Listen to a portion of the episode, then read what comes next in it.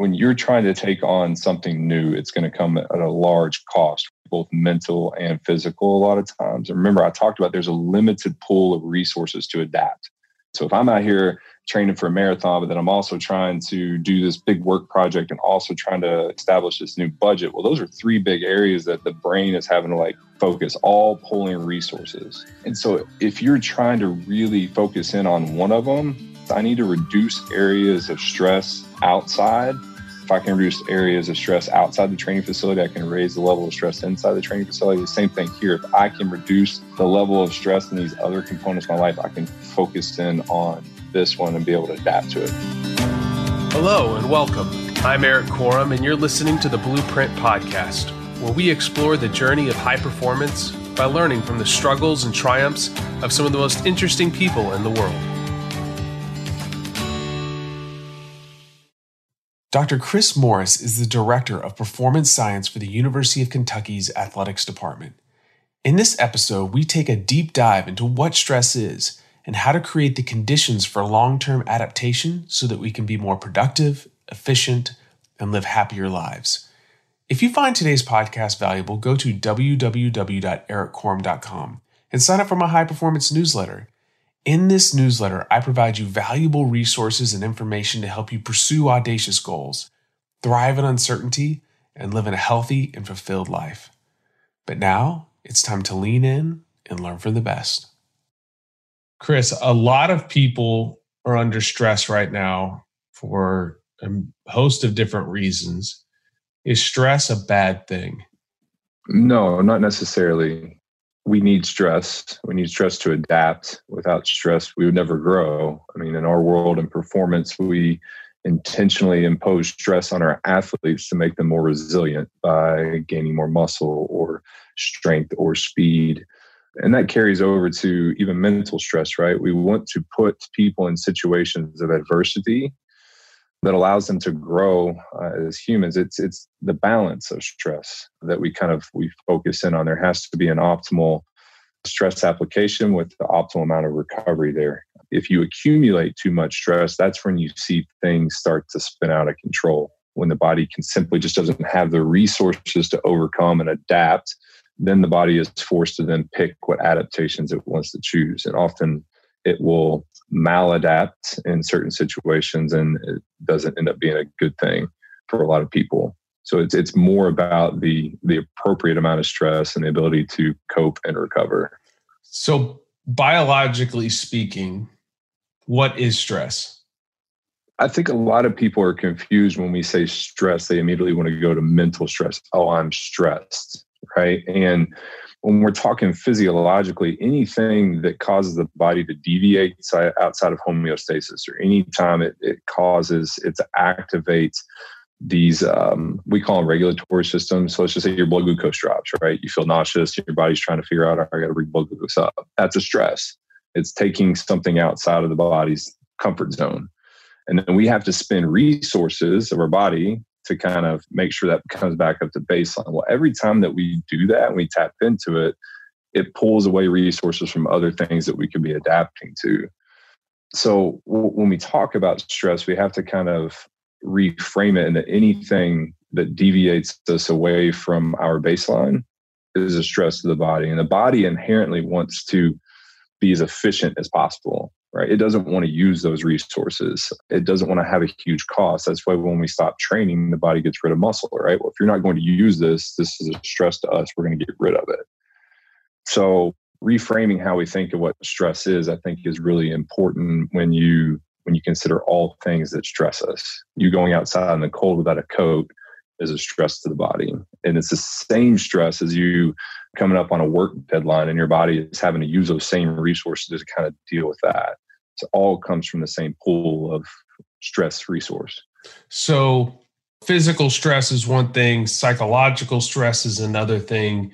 You used a word there, adaptation. In the world of science, like that's a that's a critical word. Like what does that mean? Like break that down for us a little bit. So an adaptation is, anything the body does that is useful for the organism down the road. So I'm gonna, I'm gonna physical is easy, right? I come into the weight room, I lift a weight, that taxes the body. And the body's like, wow, that was really hard and I've created muscle damage. If you're to do this again, I need to be more resilient. So it says, all right, I'm to go in there and build muscle. So that's an adaptation that was useful for the organism for a future stress down the line. Like it doesn't want to have that stress again. On the emotional side, let's just say you're going through a rough spot and you're working through that. Your brain is trying to figure out coping mechanisms, and sometimes they're good and sometimes they can be bad depending on how we do that. And it's everything is designed to relieve that stress. So let's just say students have a paper coming up. Well, we can procrastinate and the stress is going to build up. And then we finally kind of get that paper done. But what we start to realize with students is if we, hey, we knock out like a page here, a page there, and a page there, like the mind has made an adaptation, has learned a new skill to handle stress of writing a five page paper more efficiently versus waiting to the very end, letting the stress build up so much that it becomes debilitating. You know, I think marriage is another one, like conflict, right? Communication. It's, yeah. um, you know, it's one of those things is like as, as you're learning to be with a person it's an adaptation you make. Well i know that that certain sentence or phrase really upsets my other person. And so therefore i have learned not to say that. Honey, how does this make me look? Mm, I remember last time I said that it created a bunch of problems. So you can think of all the things the brain is doing, the adaptations it's making from physical to mental, emotional. It's all designed to lower the levels of stress. And then we talk about maladaptations. It's when we get into are you coping with stress by going out and grabbing a blizzard because it makes you feel good temporarily and it temporarily reduces that stress. So we're going to grab a drink or we're going to do something destructive. So, you know, they talk a lot about that in the power of habit is like the, the stress is not going away and the outcome is not going away. We have to reduce it. But that kind of like in between how you do it is the only thing that we really have control over. So there's if we got all these different types of stress, there's physical stress, there's psychological stress. And you start looking at this and you start stacking these things on top of each other, you can start to go, wow, like I'm like a stress machine and uh, maybe somebody told me that before, but like when you start looking at, I want to deliberately take on something so that I can grow. And let's just start, let's move away from the physical for a minute. Like, I want to learn a new skill set, or I want to lean into like both you and I got our doctoral degrees, and that was a very stressful period of time. When you decide to lean into stress, like what are you thinking about to make sure that you're adapting and that you're not maladapting? Right. So I think for a lot of people, when they try to take on something new, we could call it dissertation or we could call it diet, whatever you want to do, is we take on stuff that is overwhelming. And a lot of times, if we try to do too much, we lose our motivation. So it's like, you know, I'm 100% in to this and I'm going to do it. And the first day that I fail, I just kind of give up right? And you know what i've learned like with our dissertations right is like you can't just sit down and just start writing right? You just can't just go at it. Like it has to be very intentional blocks that we're okay i'm going to try to get this done right now and it's, it's sequential right? Part of me in the learning process of what works for me and it's all individual because what works for you is not going to work for me and vice versa. But it was creating these like small victories. It's like okay i'm going to sit down for an hour and i'm i have this i'm going to get it done and I did it and it felt good. I'm going to build on that because otherwise, if I just sit down and I don't get much accomplished and I get discouraged, then it becomes overwhelming to the point I don't feel like I can do it. And so those are kind of the pathways that we we take when we're trying to learn a new skill. I think for a lot of people, it's just trying to dissect that into into like smaller components and then building on that as it becomes easier. So, what are the things that can support you know, like for me, uh, you know, my research was in sleep, right? But like if somebody wants to take on something new and difficult and hard, what are the things that they need to be doing in the background to make sure that they can consistently pursue that difficult thing without burning out? Right. I mean, that's the ultimate thing. Like, let's do something hard, but let's not burn out in the process. Exactly. Well, I feel like a lot of times when we start talking burnout is when you're trying to take on something new, it's going to come at, at, a large cost, right? Both mental and physical, a lot of times. And remember, I talked about there's a limited pool of resources to adapt, right? So if I'm out here training for a marathon, but then I'm also trying to do this big work project and also trying to establish this new budget. Well, those are three big areas that the brain is having to like focus, all pulling resources. And so if you're trying to really focus in on one of them, and then I've always said this, I need to reduce areas of stress outside. And, and, and ours is if I can reduce areas of stress outside the training facility, I can raise the level of stress inside the training facility. The same thing here. If I can reduce the level of stress in these other components of my life, I can focus in on this one and be able to adapt to it. Because otherwise, we're going to start getting overwhelmed because as I'm working on trying to develop this, then I'm also trying to do that and this. You can't do a lot of things simultaneously. The brain's not designed to do that to begin with. So it's more about like, okay, if this is my focus, I'm going to dedicate my time and resources here while trying to reduce areas of stress out here. So someone that's under a lot of stress, it's it's more about let's identify what is our most dominant need at the time. So of course I want to work on my budget because I think it's going to make me happier, but I'm also not getting a lot of sleep and my, you know, eating habits are poor. Well, the budgetary thing can be if you're way out of control, but like my health is so far away and I'm not sleeping, like none it's going to inhibit all those other things that i'm trying to do. So it's like all right i'm going to focus on just sleep. I'm going to fix that because that's probably the most important and you, and you know this more than anybody. If i can fix my sleep the the cascade of things that kind of follow that are beneficial it's going to help me focus when i do try to you know help my budget it's going to help me focus when i am trying to improve my diet but i'm going to focus on this and then once that it's just like the brain right we talk about the most dominant the dominant theory like once the brain realizes that dominant threat's gone, it moves on to it's a hierarchy, right? I'm going to move on to the next thing and keep working down that list. But you can't do it all at the same time. And the brain can't do it all at the same time. So what are some of the habits that you've adopted to be able to take on more work? Because uh, I mean, you you're always, I mean, you're you're a strong person. You exercise hard. You're always taking on difficult projects and new things. So what are the like? What does your life look like?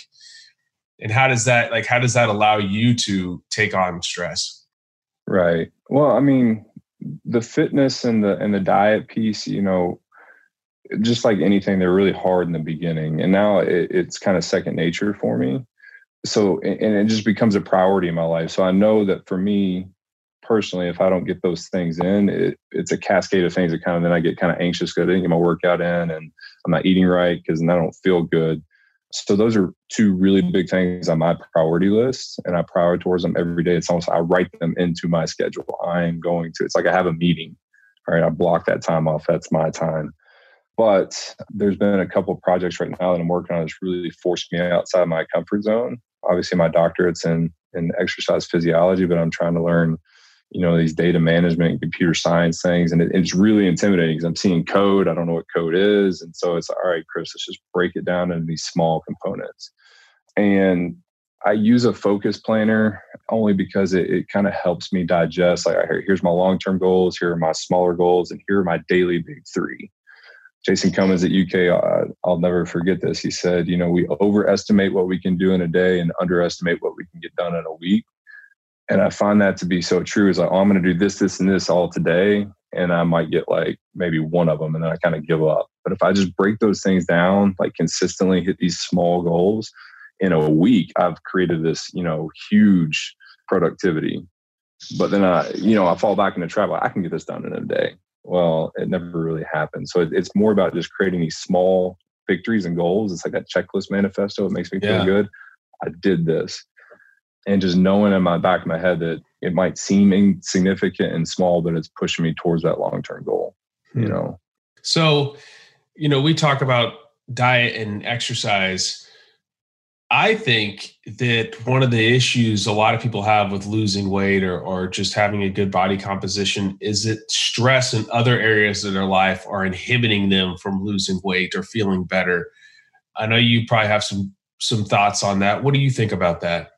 Yeah, and that kind of goes back to coping mechanisms as well. A lot of people use food, you know, foods that are are good, like well, good. Um, I, I don't like to use the word good food and bad food. Foods that aren't necessarily optimal for weight loss mm-hmm. are often foods that we consume when we have high stress days because it makes us feel good temporarily. So I think people get revolved around this trap of okay, I'm trying to lose weight and I've had a stressful day and I slip up in my diet And so I consume this little thing and then I'll feel bad about myself. I'm like, all right, well, my day's gone now anyway. Might as well have pizza for dinner because I've sacrificed for the last week. And and so it creates this kind of like dangerous cycle of stress, coping mechanisms, failure.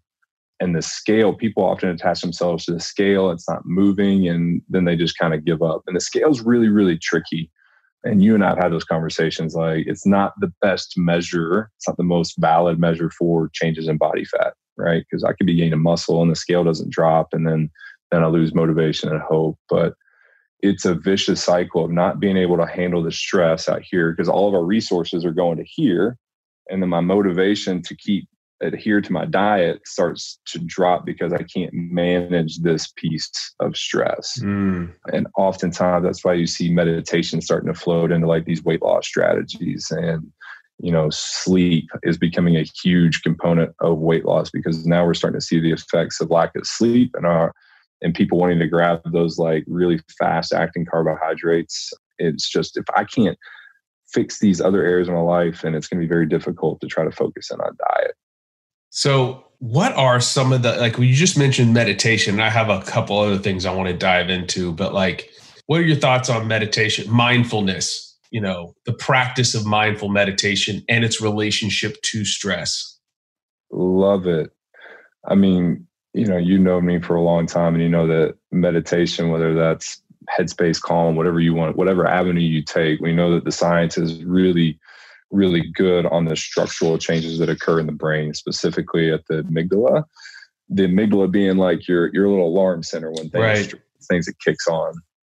And so what we know with meditation is that it allows a stronger connection of your frontal lobe to the amygdala. So those two have a very direct connection. The frontal lobe is responsible for like emotional control, impulse control, problem solving. And so when we strengthen the frontal lobe, we can tell the amygdala, to hey, calm down. Mm. So what may have triggered us or stressed us before doesn't activate those centers anymore. Uh, and I think, you know, 2020 is a really good case study year when we see and I don't want to go political, but let's just say whatever political party you're affiliated with, when you saw a friend post something of the other political party, it kind of got to you, right? Mm-hmm. It activated your amygdala, and I had a, and it, it did me a couple times, but I'm like, wait a minute, like that's not a threat to me. Like that, that should not be activating a center that's responsible for activating stress, right? And, and I have to tell myself, like, was that little piece of stress worth not getting an extra couple reps on my bicep curls? No, I'd rather get those reps. I don't want to waste my my adaptation resource on seeing someone post about something that has nothing to do with me. But the meditation piece, what allows us to do is like, hey, calm down. That's not a threat. It allows for you know a better interaction for the frontal lobe to tell the amygdala. So basically, it raises your stress activation threshold. So what used to stress you doesn't do it anymore. And over time, it ends up becoming almost subconscious like you don't activate those stress centers. And the less stress that or the less resources that i'm using for stress i can push them towards other things. And that means my diet adherence could go up because i'm handling stress better. Now i'm not kind of getting into that like pool of resources.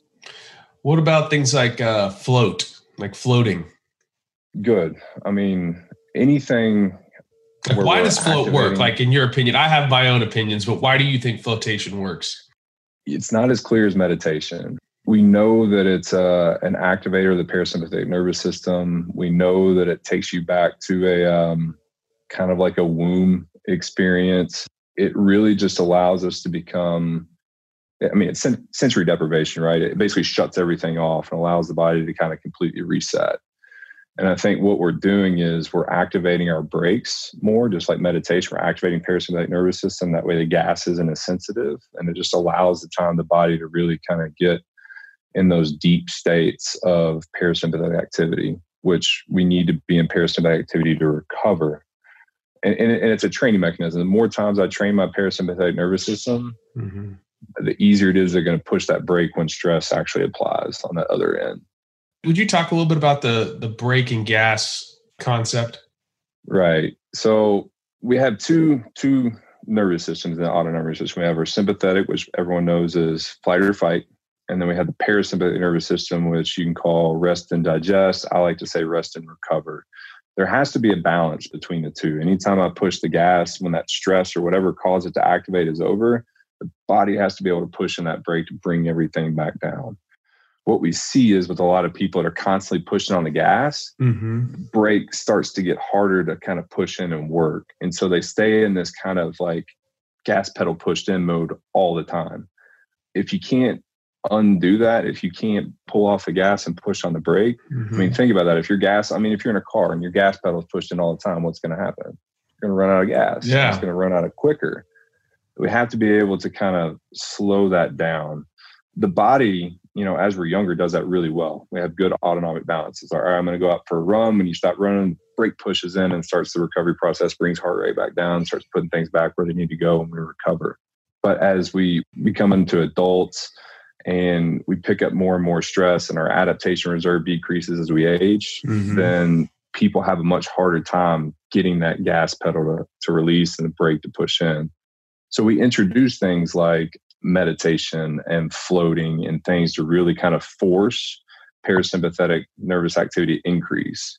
So it kind of brings us back in balance. So yeah, you you, you have to have that kind of optimal gas and brake. And on the flip side, it's like we don't want to be too parasympathetic, right? Right. Because there's going to be times that we need that gas, and we, it's easy in uh, athletics, but there's going to be times where we need to have sympathetic to kind of bring us up to optimal level arousal to get tasks done. Like it, it's this fine balance of again, stress, recover, stress, recover, and I want those systems to be really in tune.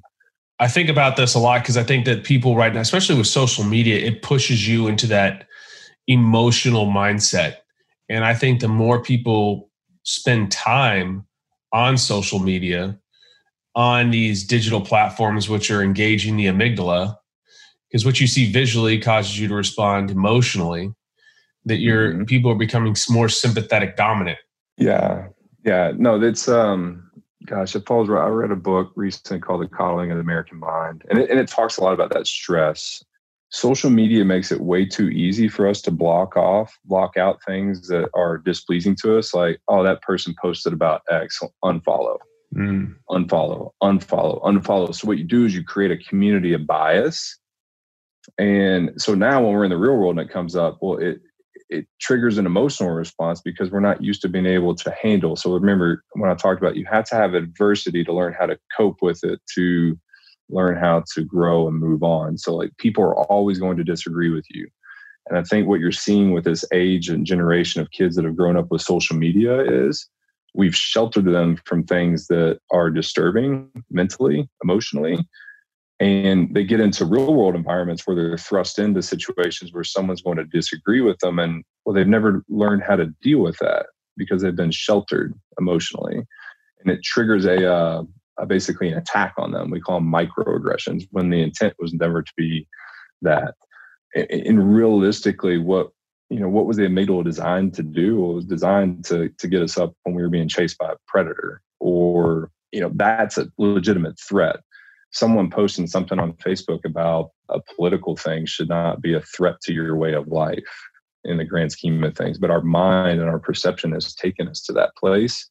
And I think that's why you're starting to see levels of anxiety and depression and suicide among teenagers really starting to kind of take off is they can't handle it, it's overwhelming for them mm. like they simply just can't handle that amount of stress so how is that changing the way that you think about raising your daughter huge great quote in that book it's don't prepare the road for the child but prepare the child for the road mm. you can't shelter your kids and take care of everything and try to guard their emotions. And you're starting to see this like participation trophies and it's okay, you did your best, and you know, here's your award. Like we have to be able to show kids when something doesn't go their way that okay, if you don't like the outcome of what happened, let's figure out a way to get better mm-hmm. so you mm-hmm. can. Let's let's work through this together.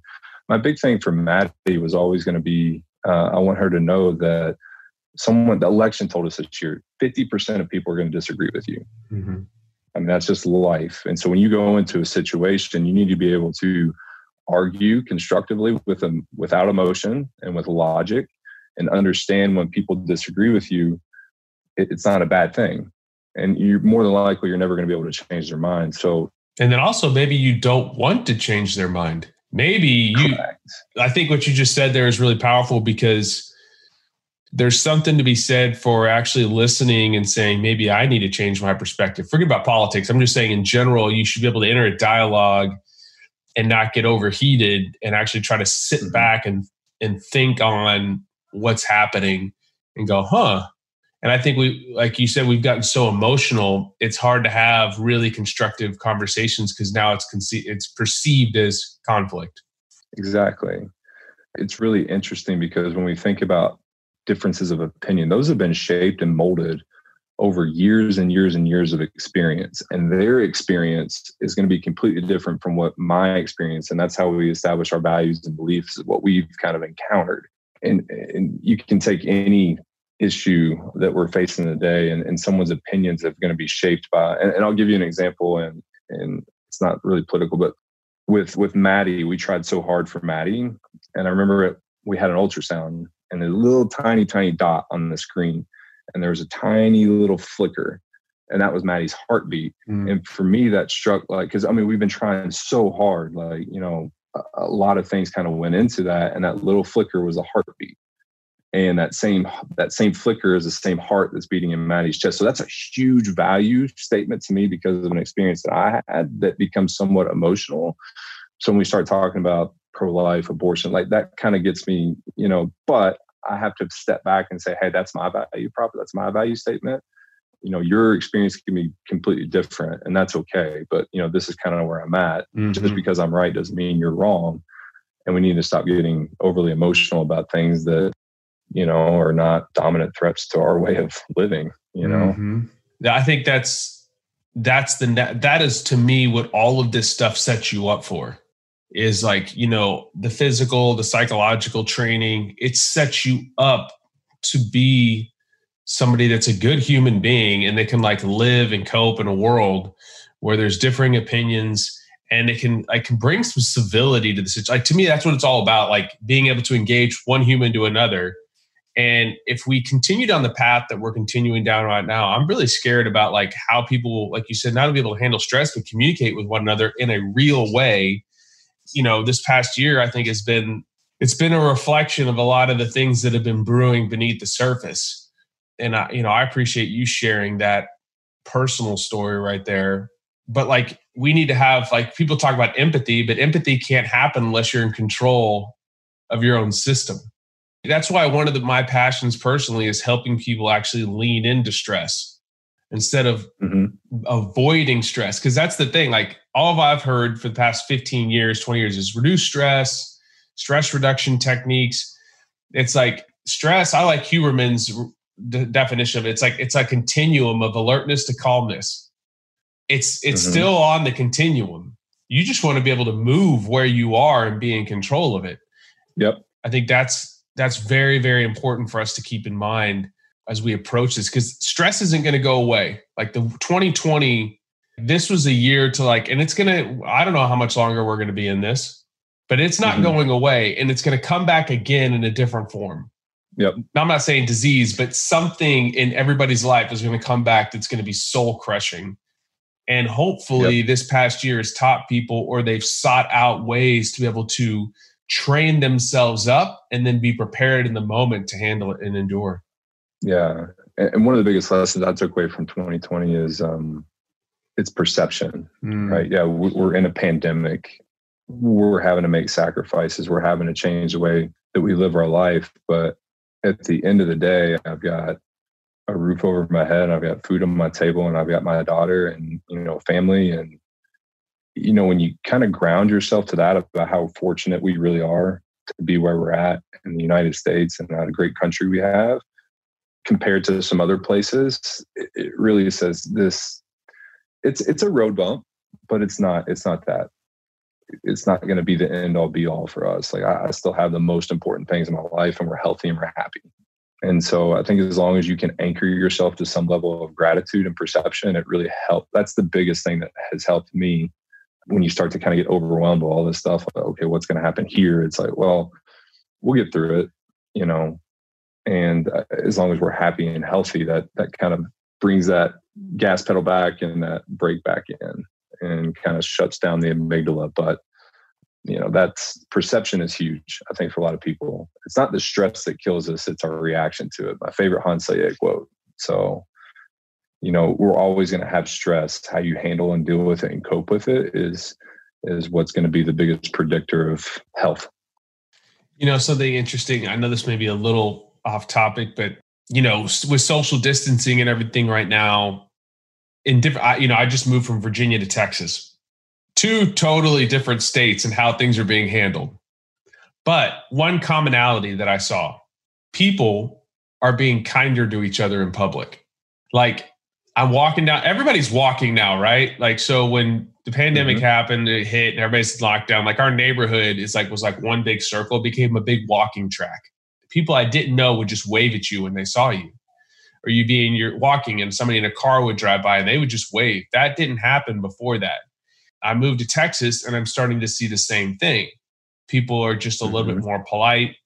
And I think what it's happened is is we're valuing other people because now you see the sanctity of life like it is impacting everyone. This isn't a a class thing. This isn't a socioeconomic issue. This isn't a race issue. This is like a human issue. And I don't know. It's just a. It's just something I've been noticing. I think people also are craving human interaction. Mm-hmm. And um, the only like I've, I've been I've been thinking about this like when this thing it may be endemic, but when we kind of get to the point where everybody's like, okay, it's safe now. I'm wondering what the celebration is going to be like. Yeah. Like people are going to be, because we had a, a Halloween, you know, Halloween happened and nobody had really gone outside. We go out for Halloween and people were like, the candy was at the front of the lawn, of the driveway, and everybody was sitting on their porches. But like people were doing stuff I had never seen before. Like somebody was playing this like organ. Other people, like everybody was out and like waving mm-hmm. and saying hi. And then like it was almost like it was like a national holiday because everybody yeah. had a reason to go outside. I don't know. I just think that there could be a lot of good to come out of this. For sure. And a lot of that is because regardless of what's going on, we still have basic human needs that have to be met. Right. There has to be a level of human interaction. Like we we thrive and depend on that. And when you get in a quarantine and you remove it, like it, it's hard for people. And I, I think you're right. I think it gets us to value just getting outside and walking and seeing other people. And, you know, in reality, the perception of that, it, it, I'm not saying the pandemic was isn't that bad, but it just it gets us to value things a little bit different, like you said. Just being able to get outside and walk and breathe fresh air and see other people. I mean, I can see that Maddie. She lights up when she sees other kids because I mean, when she was born was in January, right? And COVID hit in February. Mm. So we were like, all right, we're going to keep her. She was born four weeks early, so we had to kind of shelter anyway. But she had never seen children until May, maybe. Oh my goodness! Uh, when we could get her outside, and and then everyone's kind of sheltered anyway. But like when she sees kids, she just lights up. Like mm. that just mm. shows me that a child that doesn't really have a lot of cognitive development, like when they see other people, like it brings them joy. Humans need that, you know, interaction to bring joy. So, what do you like? You're you're a reader.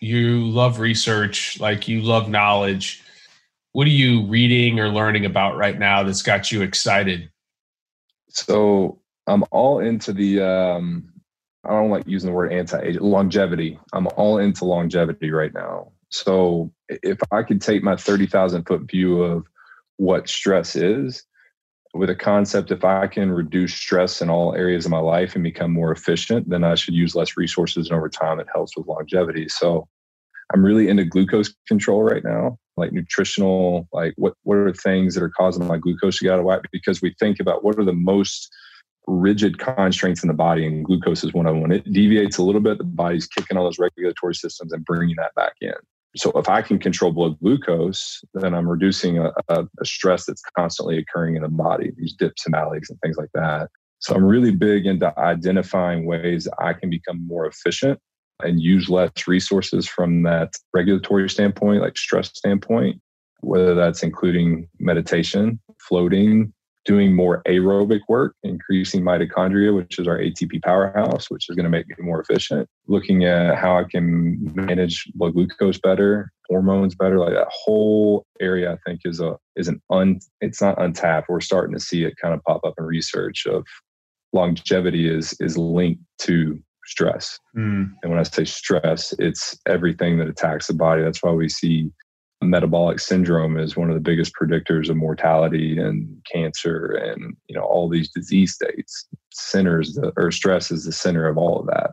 So if i can look at ways to identify what are the areas in my life that are causing a lot of stress both emotionally and physically and then identify areas within my body that i can optimize to handle that stress i think it's going to produce a really long-term beneficial product.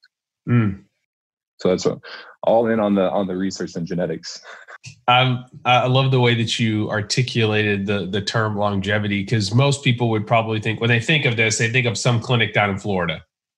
Nothing wrong with the state of Florida, but you know, like with like all the, the athlete scandals, you know, but there really is a need for it, especially now that we have stressed out populations that maybe these systems are out of whack and they're not working anymore, especially yep our soldiers that have been involved in a in a war that's gone on for so long you and i both know some folks that have come back and these are like they just their systems don't want to work anymore and so right. i think being able to provide them with what their body can't create anymore can can help them live a longer yeah. life because they've made a big sacrifice absolutely and I, and I think our special forces and our military population should be kind of at the the forefront of our attention with with some of this longevity stuff because they've made a huge sacrifice and both physically and emotionally. And with that population it's really identifying okay what were the effects mm-hmm. of conflict and war both physically and mentally? And then what area do we need to focus in on? So it's that hierarchy of needs right? Let's identify the most dominant threat to them. And, and so for some soldiers it might be post-traumatic stress disorder that's something from a regulatory standpoint that has to be kind of fixed first. So we're really trying to do cognitive behavioral therapy. We're trying to get the parasympathetic nervous system activated because they've been so long in this heightened state of sympathetic awareness that that brake's not working anymore. And so they're always getting emotionally in the flashbacks and, you know, before you can even introduce anything probably hormonally or physically, you got to fix that. Because mm-hmm. nothing's going to work downstream if we're constantly in this state of stress right? We don't have any other resources to adapt. So you know with with that population it's it's it's extremely important i think among other populations but definitely ones that have sacrificed so much for our country to keep us safe and free it should be kind of the forefront of our attention in terms of longevity. Gotcha. So how do you measure stress that's your that's your area, by the way. yeah, yeah. So yeah, all my all my research and dissertation worked around heart rate variability. And for some some people probably understand what heart rate variability is, but it's it's really really um, they may not understand the depth of what that number reflects because we think about like, like, a lot of people especially remember in athletics it's oh i just did a heavy training load my hrv should decrease and it's not they couldn't fathom that well what if that heavy training load was and they got a good amount of sleep and they ate really well and they adapted and hrv is stable versus the athlete that didn't do a lot of training maybe got on a bike but then had a test didn't eat and only got three hours of sleep their hrv is low. Well we're not accounting for all the other stressors in our life. So when we look at hrv it has to be looked at as everything that impacts our resources and activates those stress centers so you may not work out at all, but your HRV is low because you have high blood pressure and diabetes. That's a constant, like that's probably the most stress on the body that you can imagine is constantly trying to regulate blood sugar and blood pressure. Mm-hmm. We have to fix those things first before we can even get to a state where we're doing some training and trying to build muscle. And so the heart rate variability piece is just telling me how hard the body has to work to maintain life. And it's given a reflection of everything that a person does in a day and how well they offload and recover. So if HRV is chronically no, I know that there's a chronic stress somewhere in the system that we have to fix first before we can even add a stress somewhere else. So, you know, all these people that are in chronically stressed states at work, and then you're trying to add in an exercise program, well, you're not really going to get the benefits necessarily of a lot of the exercise program until you kind of manage and handle the stress depending on what so if you're going and doing a bunch of weightlifting and high intensity workouts where you're creating a massive stress now if i go in and say let's get on the bike and create stress that's going to promote parasympathetic nervous mm-hmm. activity that's the that's the that right there. That's only you can it, do. We have got as a culture, nothing wrong with doing CrossFit, nothing wrong with HIIT workouts, none of that stuff. It's just it's so intense on the system. And I remember coming up in school, it's like, you know, it's either anaerobic or it's aerobic.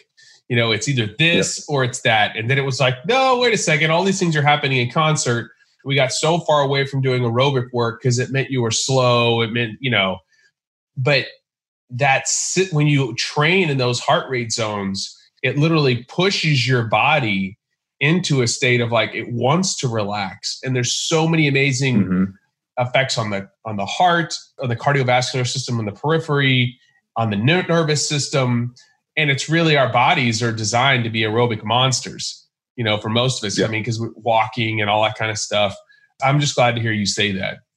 Well, I mean, you think about the, what what does the body want to be? It wants to be efficient, right? So it's going to favor aerobic adaptations nine times out of ten versus strength and power because aerobic creates mitochondrial density, it creates better cardiovascular adaptations, and it reduces the cost of just living. So if I'm creating more mitochondria, then me getting up and going to the bathroom becomes at a less cost because I have more ATP turnover, I have more powerhouse. Every person that I've ever seen with large VO2 max has more stable HRV because they don't have these big deflections in their regulatory system because the cost of doing just normal life is not as much because they're so efficient. So the everyday person that's listening to this right now, mm-hmm. ex- just give give them a little nugget of what they should be doing, like Dr. Chris Morris's recommendation. Develop your aerobic base, and it's not to say that you can't do your strength training. It's not that you can't say CrossFit, but think about this if if i can develop a huge aerobic base and the cost of living becomes reduced mm-hmm. then i can add in more strength work and more crossfit and become a much better athlete because those don't come as a greater cost people have a hard time because it's like oh this is boring it's i'm on the bike i'm keeping my heart rate at 120 i'm not challenging i'm not pushing myself but you're actually creating these adaptations that are so important you're laying this kind of groundwork and this base work. You're building your foundation to add levels to your house. Mm-hmm. So without that aerobic base, you're just basically you're going through CrossFit workouts and strength workouts, but you're never really getting any better because the co- you're basically just getting back to baseline because you only have enough resources. So the less, like I said, the the more efficient that I can be in daily life, then I can start to raise the level of stress in other areas of my life but it, it's something the American culture is, uh, and especially with the CrossFit Games, when we look at these athletes, what most people, when we look at CrossFit athletes, they are genetic freaks. They are the same as these NFL and NBA. Like they were, they were designed to do CrossFit. Not everyone's designed to do that, but we've created this mentality. of if I go out and do a, a hero WOD every day, I'm going to look and feel like that, and that's not always. That's not going to be the case for ninety percent of Americans. And I just want to get one thing clear you actually do a version of CrossFit sometimes, right? Yes. So, so I, I, don't I want the do. I don't want the user I don't want the listeners to think that we're sitting here bashing CrossFit because we're not. We're just no. saying it could be and, anything. And like, it could be bodybuilding. It could be. It's just, that's just a very popular program.